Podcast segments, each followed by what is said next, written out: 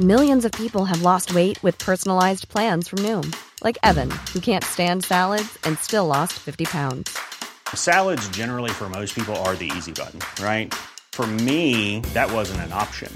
I never really was a salad guy. That's just not who I am. But Noom worked for me. Get your personalized plan today at Noom.com. Real Noom user compensated to provide their story. In four weeks, the typical Noom user can expect to lose one to two pounds per week. Individual results may vary. Ryan Reynolds here from Mint Mobile. With the price of just about everything going up during inflation, we thought we'd bring our prices down. So to help us, we brought in a reverse auctioneer, which is apparently a thing. Mint Mobile unlimited premium wireless. Ready to get 30, 30, bit to get 30, bit to get 20, 20, 20, bit to get 20, 20, bit to get 15, 15, 15, 15 just 15 bucks a month. So, Give it a try at mintmobile.com slash switch. $45 upfront for three months plus taxes and fees. Promo rate for new customers for limited time. Unlimited more than 40 gigabytes per month. Slows. Full terms at mintmobile.com. Hi everyone, welcome to Dan Snow's History. It's a big anniversary. You know I love an anniversary. It's anniversary snow on the line here. This is a big anniversary today. In 1903, on the 17th of December, the Wright brothers took their first heavier than air flight, revolutionizing the world as we know it. I mean, imagine that. There are people alive today whose parents lived in an era before heavier than air travel. It is extraordinary. We are accelerating, folks. We are on a mad journey that began with someone accidentally discovering some bronze in a pretty hot fire. Anyway, and it is getting faster and faster. What is going to happen next? I don't know. But we've now got over 120 years of heavier than air travel. This podcast is all about that moment. It's all about the Wright brothers and how their contemporaries did not like them very much, as they spent more time fighting over their patent, suing people, and grounding other aviators than they actually did working out what the next generation of aircraft was to master the race for the air.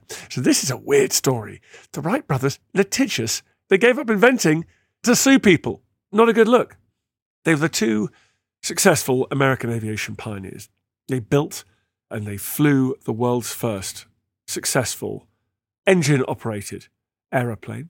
They made the first controlled, sustained flight of a powered flying machine, the Wright Flyer, on the 17th of December at Kitty Hawk in North Carolina.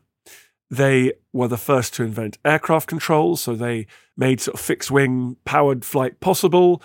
And that first aircraft, which I love, I just love going to this museum. It's one of my favorite museums in the world. It's the National Air and Space Museum at the Smithsonian. That first aircraft is preserved there. In this podcast, I'm going to tell you all about that fateful day, but I'm also going to interview Gavin Mortimer. He is the author of Chasing Icarus. That is just about early aviation, really. He's a best-selling historian, he's a writer, TV consultant, etc. And he's interviewed a lot of aviators from the early days of aviation. He's an absolute ledge. He points out to me in this podcast the Wright brothers first flew in 1903. By the time of the First World War, which 11 years later, so not long afterwards, aircraft were not super common in the armed forces of the world's superpowers. The USA had two aeroplanes in its air forces in 1914. They had one dirigible as well, basically what we call an airship. Britain had two aeroplanes and two dirigibles. The French, absolutely cutting edge of innovation. 29 airplanes, folks, and seven dirigibles. Well, little old Germany, just five airplanes, falling well behind. But their dirigible game was strong. They had 14. And that's why the German strategic bombing campaign against Britain, as the months of the First World turned into years, in early 1915 onwards, the Germans sent their dirigibles over to bomb targets in Britain. Anyway, back to the podcast. If you want to watch documentaries about the First World War or early aviation, you can do so at History Hit TV, world's best history channel, available anywhere in the world where there is internet. Go to historyhit.tv, historyhit.tv, sign up, world's best history channel. It's like Netflix for history. You're going to love it. Tell a friend. And you can give the gift of History TV this Christmas. No supply chain issues here. Simple. You just go online, you gift it, you give it to your auntie on Christmas Day. She's happy. You're happy. You probably don't have to wrap it up. Everyone's happy. In the meantime, though, folks, here I'm talking about the Wright brothers, and you'll be hearing from Gavin Mortimer. Enjoy. The Wright brothers were born, one after the other, obviously, in 1867 and 1871. Wilbur first, and Orville, his younger brother, second. They're born in the American Midwest, and they were the sons of an ordained minister. When they were young, they were encouraged to pursue intellectual interests. to investigate whatever really sparked their curiosity. It's a lesson for all of us parents out there. As long as kids are learning, as long as they're thinking, as long as they're exploring, that's fine. They became interested in flying at a very young age. As children in Dayton, Ohio, apparently they loved a little sort of helicopter like toy. It was powered by a rubber band. And they loved the mechanics of this toy. They took it apart, they put it back together several times. And one day, their dream was to build a flying machine big enough to hold both of them. They were independent thinkers.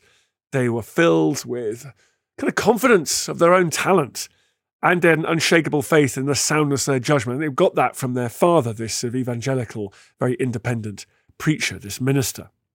And like them, their determination to persevere in the face of disappointment and adversity. It's pretty tough being a kind of itinerant preacher in a non established church. And these qualities made them great inventors. They were mavericks. They began with bicycles. That was the craze of the late 19th century. In 1892, the two brothers opened a bicycle repair and sale shop, and they began to build bikes in 1896. They started inventing straight away. They developed a self oiling bicycle wheel hub, which actually I need because the chain on my bike is a shambles at the moment. So self oiling sounds good to me. And they installed a number of like machine tools in the shop. So they seized the means of production in that respect. The profits from this operation went straight into aeronautical experiments. They reinvested, didn't take profit out of the company, folks. More tax efficient that way as well. I learned.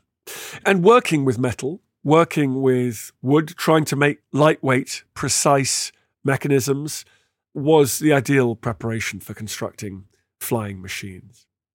Now, they're very interesting accounts of a German glider pioneer, Otto Lilienthal, at the time. He was a pioneer in the 19th century. He was doing all sorts of experimentation in the 19th century. Perhaps inevitably, he died in a glider crash in August 1896. And the lads became determined to keep his legacy alive, really. By 1899, I love this, they'd exhaust every single book in their local library, and they wrote to the Smithsonian Institution for suggestions as to further reading. They knew that an aircraft like this would require wings because they generate lift. It's taking advantage of the difference in pressure underneath the wing and on top of the wing that enables planes to fly in the sky. Now, you need a propulsion system to move it through the air and create that pressure differential. And you also need a system to control the craft once it is flying. It's all very well building that paper aeroplane, but you need to drive it, you need to steer it, take it in the direction you want to go. They worked out they needed wings, as I said, but also it needed to be light enough to be driven by an internal combustion engine. They experimented with a small kind of biplane kite in Dayton in the summer of 1899. A biplane obviously has two wings running the whole of the width of the aircraft. Using that, they realized their kite could climb, it could dive, and it could bank right or left. And so with that, they decided to build their first full scale glider. It's dangerous business, this folks. In 1900, they travelled from Ohio to Kitty Hawk, North Carolina, and they began their full size flight experiments. On the oceanside dunes at Kitty Hawk, there were regular breezes, and importantly, there was a soft landing. The sandy soil was perfect for their experimentation. They started on tests, they moved up to gliders, and they both separately piloted gliders during the testing process. They used to take it in turns. In 1903, the brothers built an aeroplane. It was called the Wright Flyer 1. They had wooden propellers that the men had designed and carved themselves. Beautiful things. It had a gasoline engine. Fuel was becoming lighter. You didn't have to take great big bits of rock, coal anymore. You could use fuel, liquid fuel, gasoline, the new wonder fuel 20th century. What could possibly go wrong, fellas? Let's just burn loads of gas. It's going to be great. Anyway, seemed like a good idea at the time. And at 10.35 on the morning of the 17th of December 1903, Orville was at the controls. He lay down on the plane's wing surface and brought its engine to life in preparation of launching it and himself into history. His diary tells the story. When we got up, a wind of between 20 and 25 miles was blowing from the north. We got the machine out early and put out the signal for the men at the station. After running the engine and propellers a few minutes to get them in working order, I got on the machine at 10:35 for the first trial. The wind was blowing a little over 27 miles, according to the government anemometer at Kitty Hawk. On slipping the rope, the machine started increasing in speed to probably 7 or 8 miles. The machine lifted from the track just as it was entering on the fourth rail. Mr. Daniels took a picture just as it left the tracks. I found the control of the front rudder quite difficult on account of it being balanced too near to the center, and thus had a tendency to turn itself when started. As a result, the machine would rise suddenly to about 10 feet and then, as suddenly, on turning the rudder, dart for the ground. A sudden dart went out about 100 feet from the end of the tracks, ended the flight. Time about 12 seconds. The lever for throwing off the engine was broken, and the skid under the rudder cracked. After repairs, at 20 minutes after 11 o'clock, Will made the second trial. At just 12 o'clock, Wilbur started on the fourth and last trip. The machine started off with its ups and downs as it had before, but by the time he had gone over three or four hundred feet, he had it under much better control and was traveling on a fairly even course. It proceeded in this manner till it reached a small hummock, out about 800 feet from the starting ways, when it began its pitching again and suddenly darted into the ground. The front rudder frame was badly broken up, but the main frame suffered none at all. The distance over the ground was 852 feet in 59 seconds. He covered around 120 feet, that's just under 40 meters, flying through the air in 12 seconds. Wilbur flew over 50 meters and 12 seconds on his first attempt. Orville's second attempt saw him in the air for 15 seconds. On the fourth and final attempt of the day, Wilbur flew 259 meters in 59 seconds. The four flights were witnessed, don't worry, everyone. Five local citizens were there to confirm this happened. So, for the first time in history, a heavier than air machine had demonstrated powered and sustained flight under the complete control of a pilot. The Wright brothers should have now been in a position to dominate this entire new industry, this entire new dimension that human beings had been launched into. But it didn't go quite as planned, as you'll hear after the break, when I'm talking to historian Gavin Mortimer.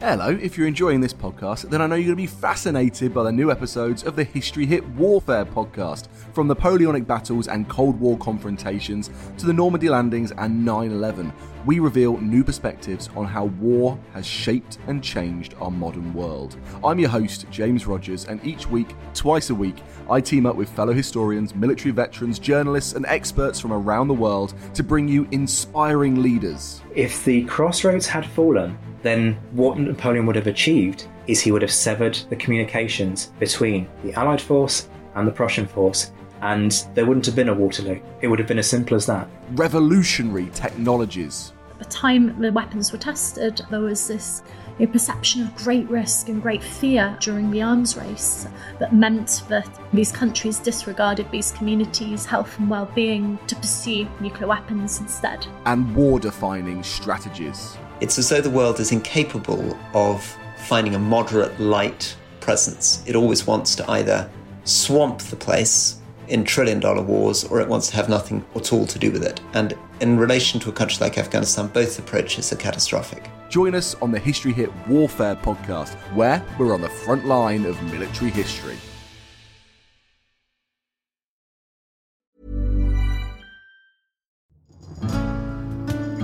I'm Professor Suzannah Lipscomb, and on Not Just the Tudors from History Hit, I'm looking for answers to the big questions about every aspect of life in the early modern period. Like, how did the memory of Anne Boleyn continue to influence the court of her daughter, Elizabeth I? How were fairies brought to life on the Elizabethan stage? And how did the arrival of male only doctors threaten the lives of women? In other words, not just the Tudors, but most definitely also the Tudors. Twice a week, every week. Subscribe now and follow me on Not Just the Tudors from History Hit, wherever you get your podcasts. Life is full of what ifs, some awesome, like what if AI could fold your laundry? And some, well, less awesome, like what if you have unexpected medical costs? United Healthcare can help get you covered with Health Protector Guard fixed indemnity insurance plans. They supplement your primary plan to help you manage out of pocket costs. No deductibles, no enrollment periods, and especially no more what ifs. Visit uh1.com to find the Health Protector Guard plan for you. When you're ready to pop the question, the last thing you want to do is second guess the ring. At Bluenile.com, you can design a one of a kind ring with the ease and convenience of shopping online. Choose your diamond and setting. When you find the one, you'll get it delivered right to your door. Go to Bluenile.com and use promo code LISTEN to get $50 off your purchase of $500 or more. That's code LISTEN at Bluenile.com for $50 off your purchase. Bluenile.com code LISTEN.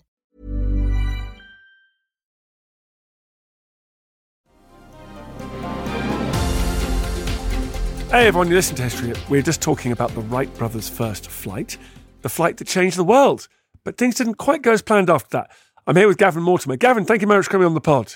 A pleasure, Dan. Good to be with you. Is it me, or do we sometimes underestimate? We remember people as inventors and pioneers, but we then downplay their business acumen, that they were also entrepreneurs, showmen, often with quite pointy elbows. Well, absolutely, and this was a great flaw in the Wright brothers is that they they were inventors and they certainly were not entrepreneurs. And in the years after their Kitty Hawk flight in December 1903, they allowed themselves to be overtaken by rivals because they weren't visionaries. They didn't understand quite the potential of what they'd invented. Yeah, I'm always so interested. It's like those quotes from people who pioneered computers who said there may be a computer in every city by the year 2000. What do you think that they thought they were trying to do? Well, in a way, Dan, I think for the Wright brothers, it was a challenge. They wanted to be the first to fly a powered flight.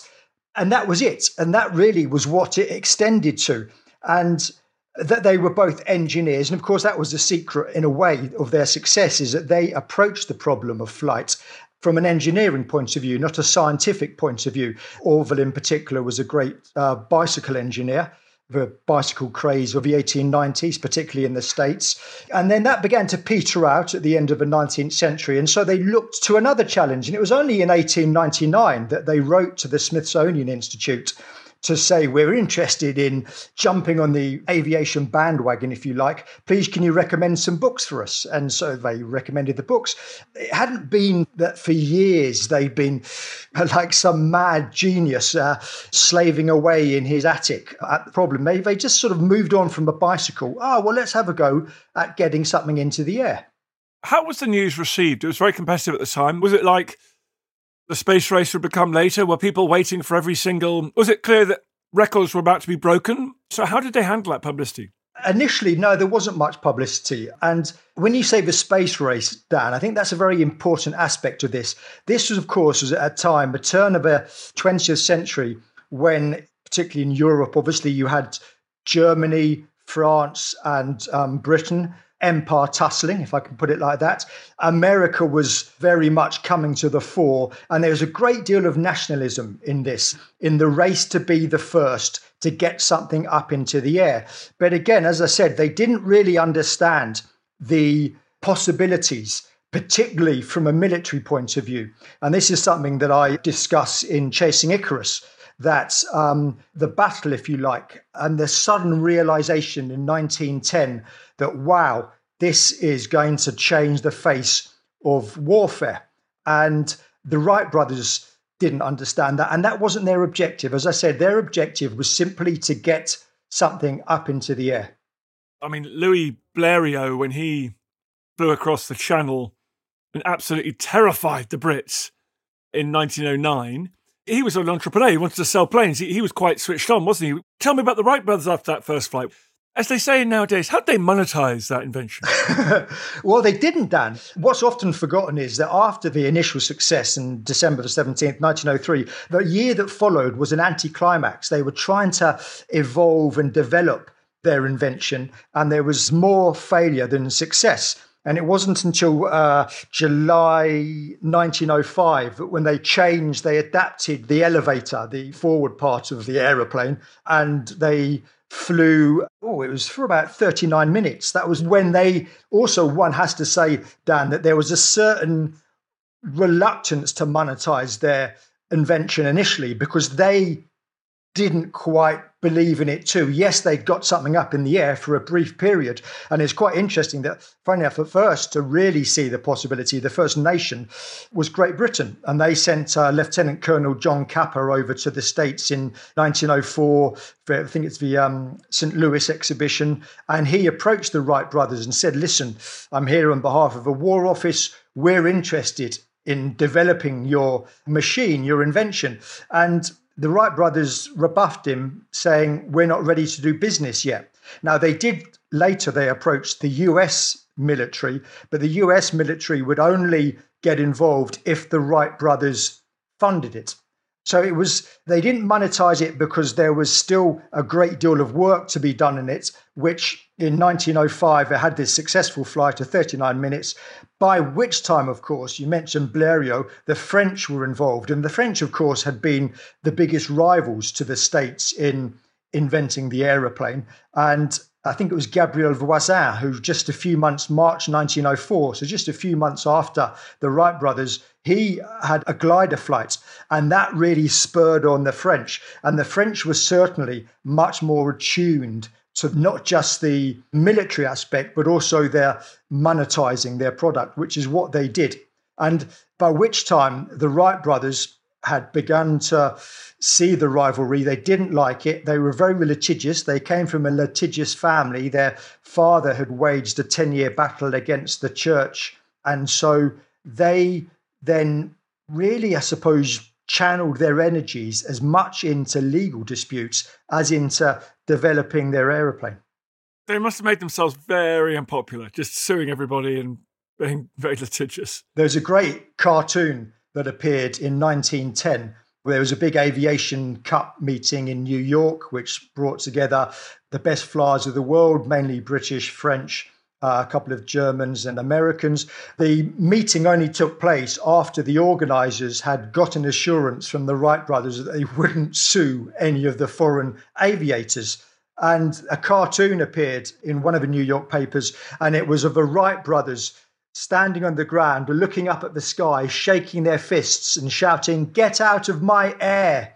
And that was very much. They were mocked in the end. It was a bit sad because they weren't charismatic people, the Wright brothers. They were very earnest, they were very pious, and they were totally unprepared for the fame that came with their invention in every aspect. And it got to the point in around about 1910 which, as I write in the book, was really the seminal year for the development of the aeroplane, that they were being mocked as fuddy duddies and just, I suppose, almost the Victorians in this new exciting age.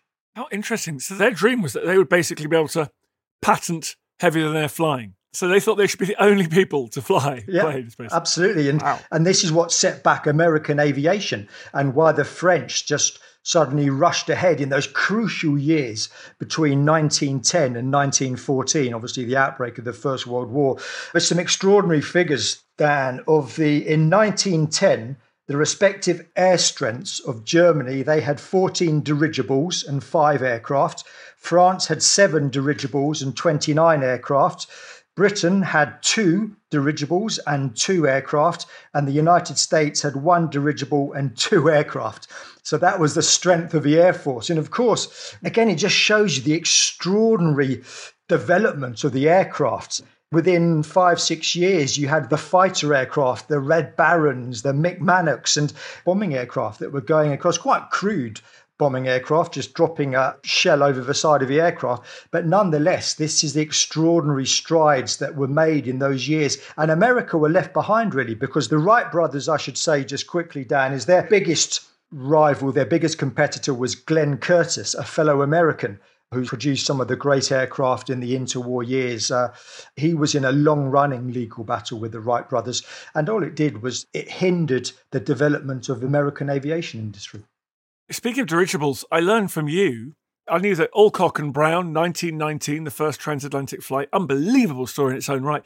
But that was not where it all began. Tell me about the first attempt. This book, Chasing Icarus, that I wrote a few years ago, which I have to say was, I'm more a military historian, but it was a wonderful book to, particularly to research and to write. And it was about this 17 day period in October 1910 when the world still wasn't sure if it was going to be the dirigible or the aircraft. Now, that sounds completely mad to us now, but I first developed an interest in, in early flight.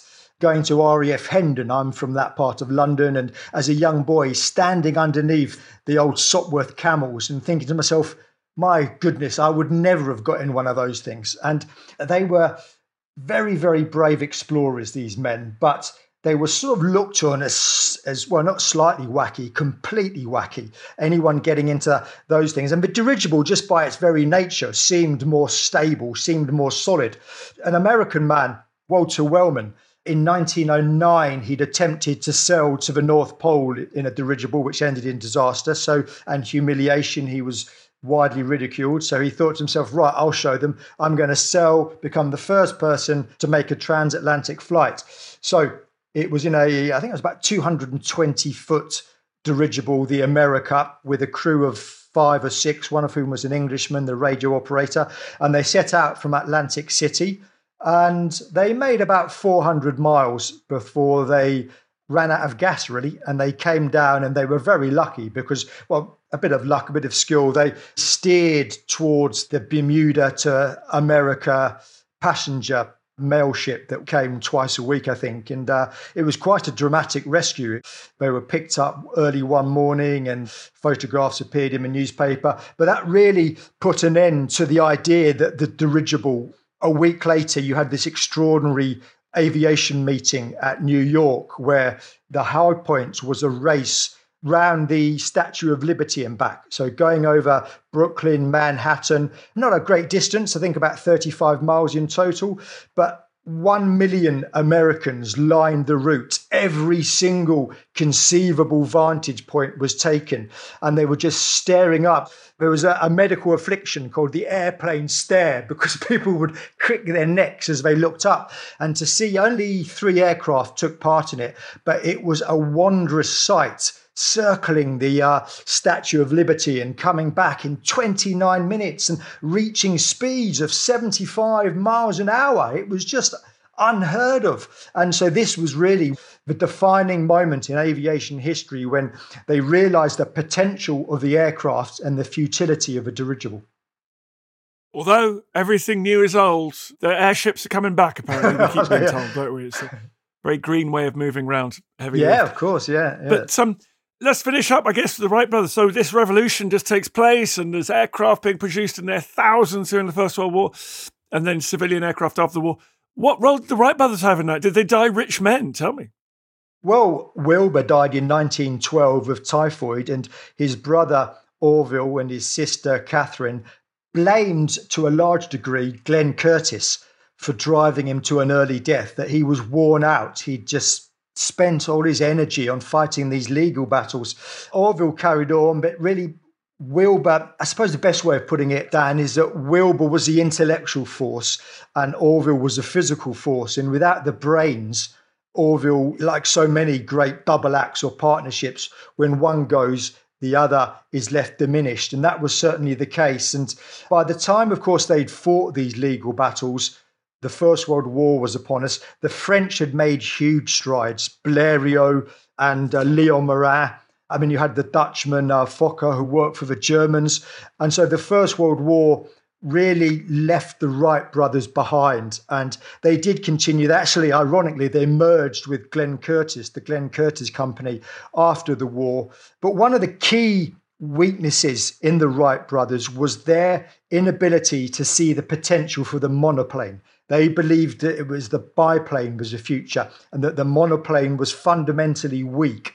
Now, it did have its weaknesses, and in 1912, the French military actually put a ban on the monoplane because of a series of accidents. But in fact, it was a case of more testing, and because what would happen is it wasn't that the monoplane was inherently weak, but certainly the downward force when it dived, when it descended, it needed work in it, and that work came. And of course, perfect time in 1912, just before the war, so that these problems were ironed out. So, really, they became relics Dan. And that's what's so interesting about the Wright brothers that one of the most famous inventions in the world, everyone, schoolgirl and schoolboy, knows the Wright brothers. And yet they didn't capitalize on their invention and they actually quickly got left behind. And that's the tragedy of a way for the Wright brothers. Fascinating to compare them to like Thomas Edison or George Stephenson, his son, who, so Edison obviously founded General Electric or helped found General Electric. Stephenson has made railways. And yet, poor old Wright brothers never quite made that transition. No, never. They didn't. Can I just mention quickly, Dan, someone who's one of my historical heroes? We talk about, and he's the complete opposite of the Wright brothers, who, as I said, everyone knows. Now, there was an Englishman, Claude Grahame-White, who, for a couple of years, he, in a way, he was the embodiment of a Belle Epoque the Edwardian age, a very good looking man, very dashing, a bit of a James Bond character. And he was one of the top aviators in 1910, and he flew in that Statue of Liberty race. The Wright brothers loathed him because he was everything they weren't. He was a bit of a dandy and very charismatic. Now, he wasn't a designer, he was a, an aviator, but he was a visionary. And he, in a series of interviews in 1910 and 1911, he outlined his vision of the aircraft. And he said, for example, the time will come when transatlantic aircraft will be as common as steamers are today, perhaps more so. And on the subject of its military potential, he actually said in one newspaper interview, I really don't like talking about it because I'm always laughed at. But people don't realize the importance of this branch of military service. It is enough to say that the airplanes field in military and naval work is unlimited. Eventually, the airplane will be the feature in every war. Guns and powerful bombs will be carried on them, and the greatness of a modern battleship will be useless. I mean, just how prescient was that? And this is in 1910, 1911 when the British Navy was building a lot of big battleships. That's not a voice they wanted to hear. No, wow, absolutely. And there that. was a lot of, as I believe there is today, Dan, there was a great deal of animosity and rivalry between the Navy and the Air Force, particularly with the Navy, who exactly saw the threat and saw their funding taken away from them. Well, we're building big aircraft carriers today. and uh, anyway, I don't want to get into that debate. You know, I don't want to destroy my mentions for the rest of the year. Listen, man, that was great. Thank you very much indeed for coming on. What's the book called? Uh, the book is Chasing Icarus the 17 days in 1910 that forever changed American aviation. Well, a, a, mouthful, but it also deals a lot with Britain and France and just generally the global aviation industry. Thank you very much indeed for coming on. Thank you, Dan. A pleasure. I feel the hand of history upon our shoulders. All this tradition of ours, our school history, our songs, this part of the history of our country, all were gone and finished. Thanks, folks. You've reached the end of another episode. Hope you're still awake. Appreciate your loyalty, sticking through to the end. If you fancied doing us a favor here at History Hit, I would be incredibly grateful if you would go and wherever you get these pods, give it a little rating, five stars or its equivalent. A review would be great. Please head over there and do that. It really does make a huge difference. It's one of the funny things the algorithm loves to take into account. So please head over there and do that. Really, really appreciate it. When you make decisions for your company, you look for the no brainers. And if you have a lot of mailing to do, stamps.com is the ultimate no brainer. It streamlines your processes to make your business more efficient, which makes you less busy. Mail checks, invoices, legal documents, and everything you need to keep your business running with stamps.com. Seamlessly connect with every major marketplace and shopping cart. Schedule package pickups and see your cheapest and fastest shipping options from different carriers. With rates up to 89% off USPS and UPS rates. And with the Stamps.com mobile app, you can take care of mailing and shipping wherever you are. Make the same no brainer decision as over 1 million other businesses with Stamps.com. Sign up with Code PROGRAM for a four week trial plus free postage and a free digital scale. No long term commitments or contracts. That's stamps.com. Code program. Thank you for listening to this episode of Dan Snow's History Hit. Please follow this show wherever you get your podcasts. It really helps us, and you'll be doing us a big favour. Don't forget, you can also listen to all of these podcasts ad free and watch hundreds of TV documentaries when you subscribe at historyhit.com slash subscribe. As a special gift, you can also get your first three months for just £1 a month when you use code Dan Snow at checkout.